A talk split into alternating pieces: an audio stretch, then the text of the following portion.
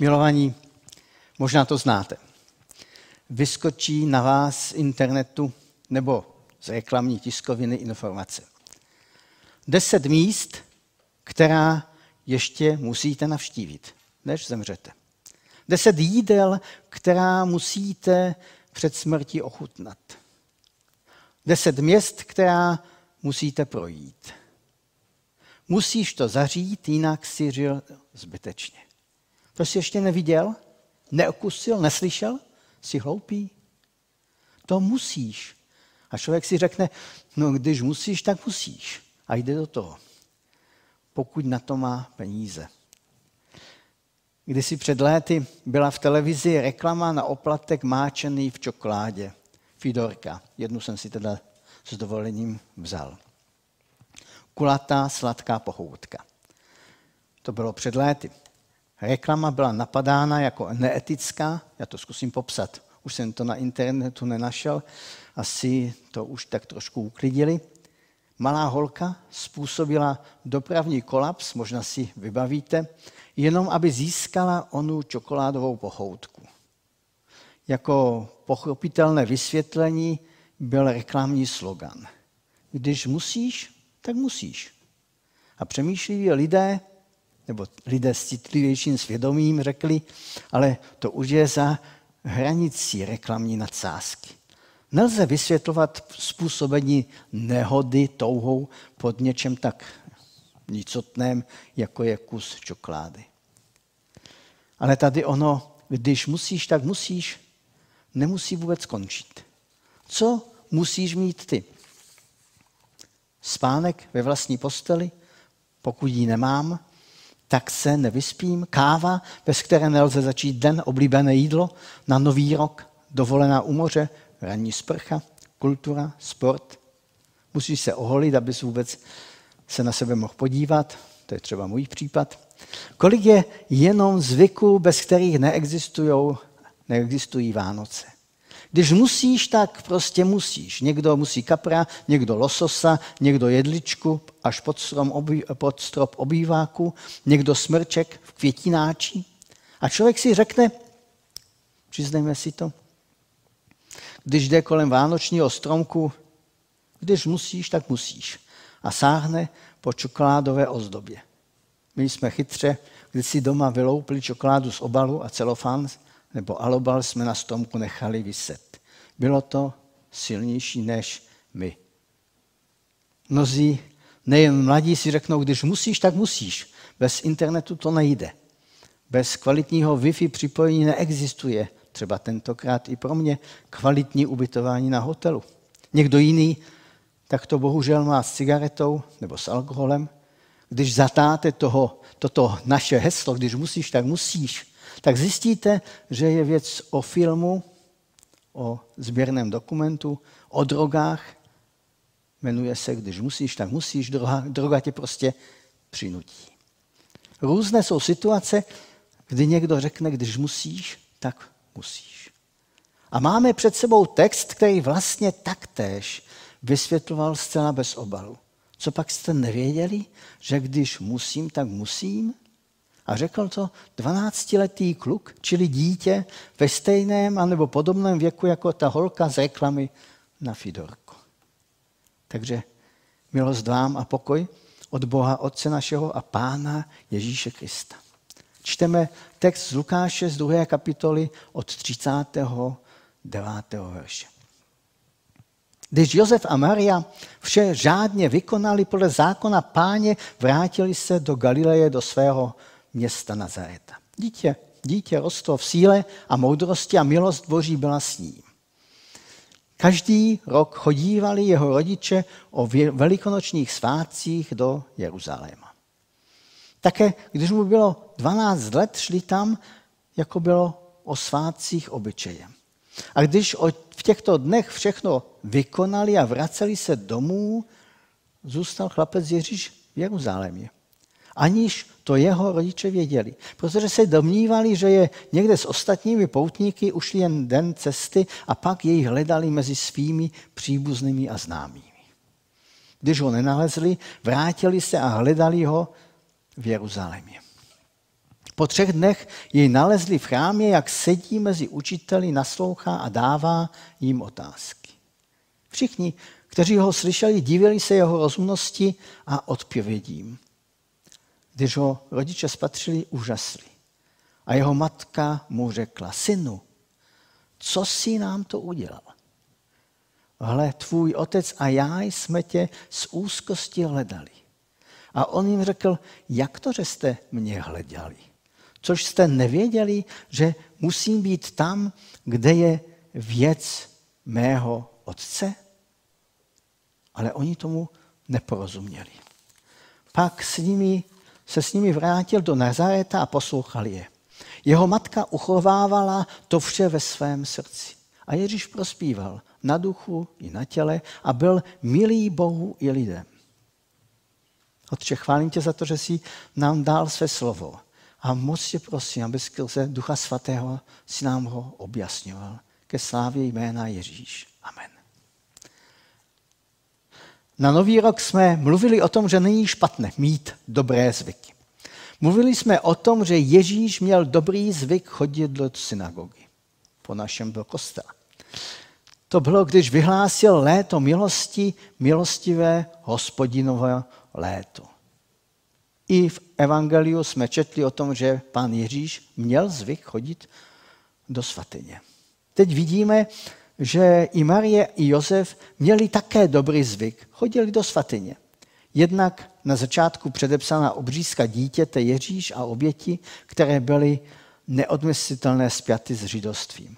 Ale i chodili na předepsané poutě, poutní svátky. Jistě také zpívali poutní žalmy. Chodili do Jeruzaléma. A byly to tři poutě na tři poutní svátky v roce. Pesach, Šavuot a Sukot. Svátek nekvašených chlebů, svátek týdnu a svátek stánku, sklízně. Tak to bylo předepsáno, nařízeno v Mojžíšově zákoně. Až do roku 70 našeho letopočtu bylo jasné, že každý z vyvoleného lidu, kdo je toho jen trochu schopný, musí přijít do hospodinova domu. Po zničení chrámu povinnost pouti zanikla z jasných důvodů, nebylo kam chodit, ale tyto svátky pro Židy zůstávaly i v rozptýlení mezi národy.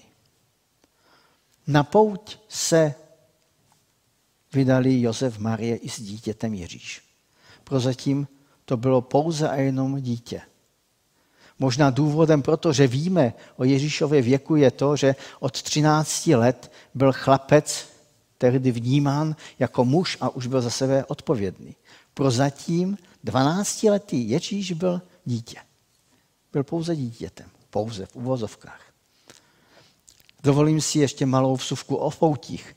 Mám mnoho starých archivních fotek z našeho sboru, i z okolních sborů a z práce křesťanského společenství.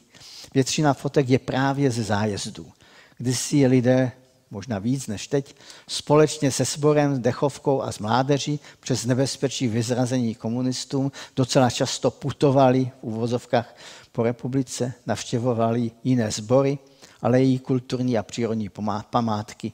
Navštěvovali pravidelně památky na reformační minulost.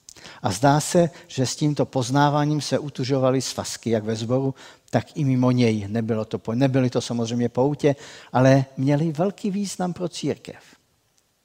Ale poutě jako náboženský dobrý skutek, pro který jsme pro Boha přijatelní, odmítal Martin Luther. Rakouský císař Josef II. dokonce poutě zakázal jako neefektivní maření času ale to jsme záměrně odbočili. 12-letý Ježíš Kristus byl na pouti do Jeruzaléma a v Jeruzalémě. Víte, člověk by se mohl po přečtení tohoto textu podivovat a ptát se. Já jsem se sám sebe ptal mnohokrát, co tam dělal. Mladý kluk, 12 let. Josef a Marie museli mu dát hodně důvěry, když neměli ani potuchy, kde se kluk pohybuje. Zvláštní. Si dovedu představit naše e, úzkostlivé maminky, které by nevěděli, kde kluk je, 12 letý kluk je tři dny. Člověka napadne, přiznám se, a mě to napadlo moc krát, co tam vlastně dělal po celé ty tři dny. co jedl, kde spal. Byl to přece jenom kluk, mladý kluk, 12 roku. Po celé tři dny a tři noci, co, noci, noci diskutoval. A o čem? Pak jsem si uvědomil, že byly časy, kdy jsem já byl schopen prodiskutovat celou noc. Kdy jsme dlouho do noci byli spolu s přáteli a do nekonečna hovořili. Ale pak s věkem člověk jde spát, nevydrží do noci, neškolí do rána. Byli jsme kdysi schopni zrovna v tom Ježíšovském 12 plus, 15 plus věku prospívat a promodlit u táboráku na dorostovém pobytu klidně celou noc. Nevím, jestli mohu pro toto slovo použít slovo, ten slogan, když musíš, tak musíš, ale bylo to krásné. Přemýšleli jste možná, na co se Ježíš ptal těchto moudrých židů, těch starších? Mě by to tu zajímalo. Já bych tam rád u toho byl. Ptal se možná už proto, protože to zajímá učence, rabínské učence do dnešního dne. Proč je na prvních stránkách Bible množné číslo? Proč Bůh říká, učiníme člověka o sobě? Není to odkaz na trojici? Možná, by mu, možná mu tehdy panu Ježíši odpověděli moudří Izraelité, ti starší jako dnes šlo o anděli, možná, nevíme. Rád bych se ho zeptal.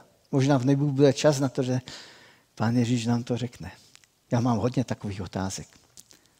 Na co se ptal Ježíš? Co ho zajímalo? Měl Ježíš podobné otázky jako já? Co a jak odpovídal těm starším Izraele? Ježíš, 12-letý kluk, se ptal a odpovídal. Starší se ptali a odpovídali. A žasli. Nedovedu si to představit. To je něco tak úžasného, že osobně bych rád tohle aspoň viděl, když bych nerozuměl. Dvanáctiletí jsou totiž velice vnímaví.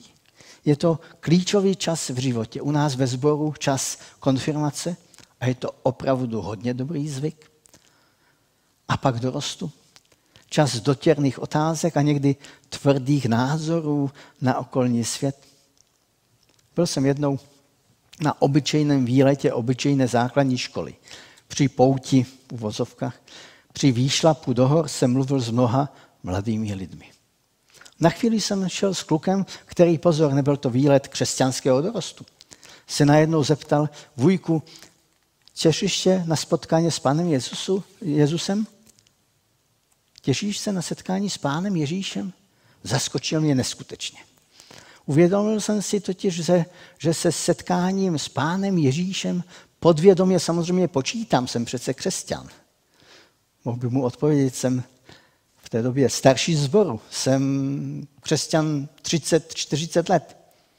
Ale že bych nějak prožíval radost tohoto důvodu, za několik let jsem mu to připomněl, tomu klukovi. Už to není kluk. On si už na to nepamatoval. Mne to ale tehdy hodně, hodně hluboce zasáhlo. Potkávám mladé lidi, kteří jsou zvláštní v tom, že se mě ptají, co jsi dělal, co si myslíš, jak to máš, jaký máš názor, co bys udělal. Není těch lidí mnoho, ale jsou. A já odpovídám a moc rád.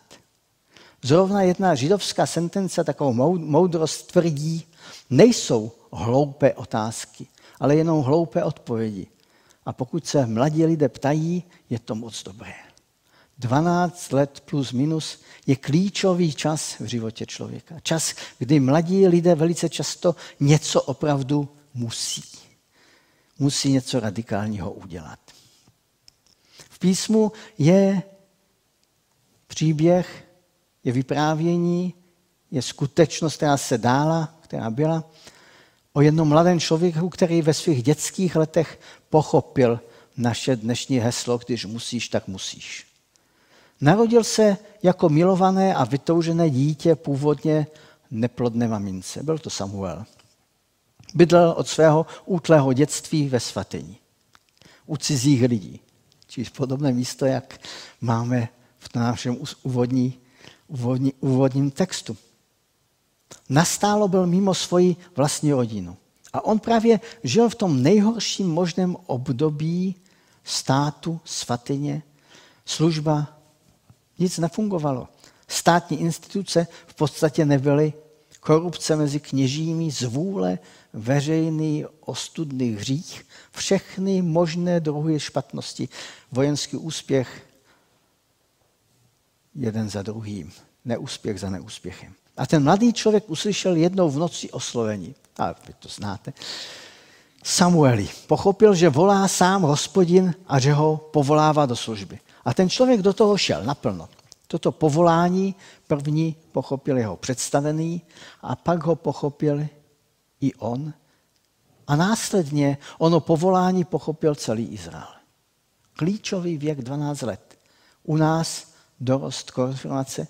Klíčový věk pro mnohé, kteří se rozhodli, že odpoví na hospodinovo povolání k následování a ke službě. Samozřejmě potom vše musí následovat další duchovní růst. Ale ten začátek, to oslovení a odpověď na ono oslovení je neskutečně důležité. Víte, Samuel byl takovým předobrazem pána Ježíše Krista. Samuel pochopil, že prostě musí na boží zavolání odpovědět kladně. Jako dítě, jako kluk řekl, mluv hospodine, slyším a budu tě poslouchat.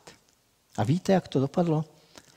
Zarazilo mě to minulý týden při modlitevním internetovém setkání. Bylo to jedno slovo, které následuje po tomto starozákonním příběhu. Je tam kus, kusa, krátká informace o tom, že Izrael po více než 20 letech, a to mě zarazili, zarazilo, zatoužil po hospodinu. Díky boží milosti a službě Samuele, Samuele Izrael, celý národ zatoužil po hospodinu.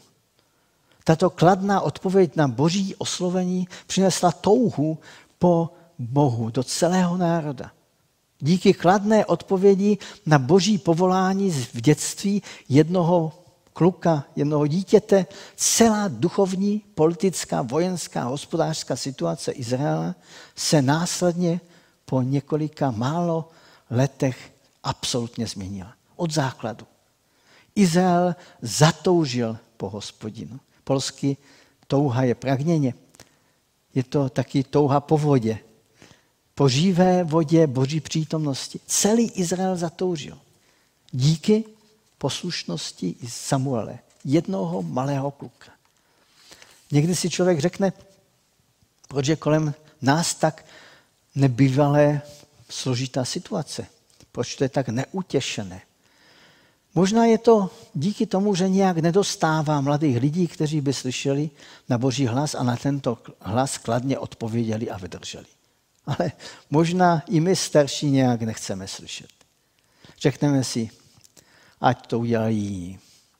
A k naší i jiných škodě si neřekneme na boží polovolání to naše, když musíš, tak musíš. Klidně si ale slovo, když musíš, tak musíš, řekneme při nezbytné ranní kávě, večerní sprše, dovolené nebo oblíbeném vánočním jídle. Marie se nechápavě ptá, co si nám to udělal? A Ježíš odpovídá té, která by to měla vědět, protože před 12-13 lety ona sama odpověděla kladně na hospodinovo oslovení.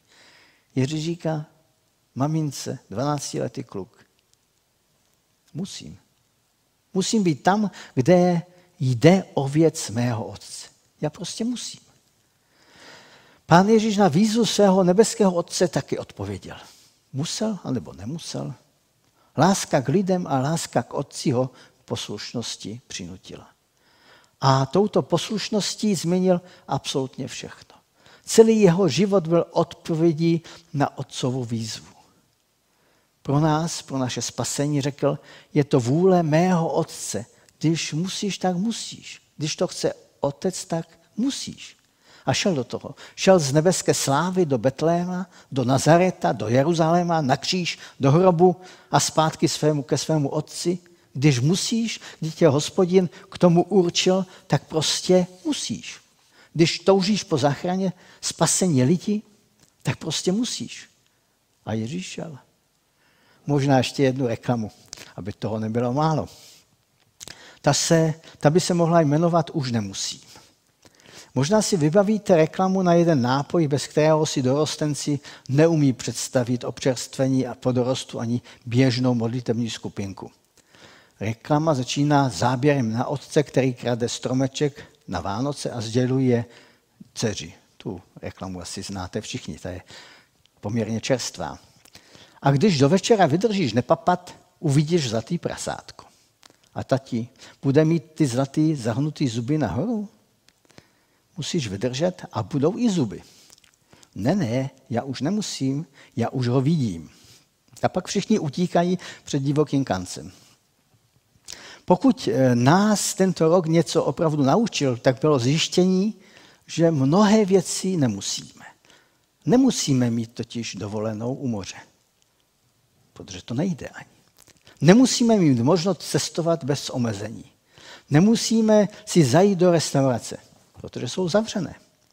A jde to. Nemusíme mít rodinnou sešlost.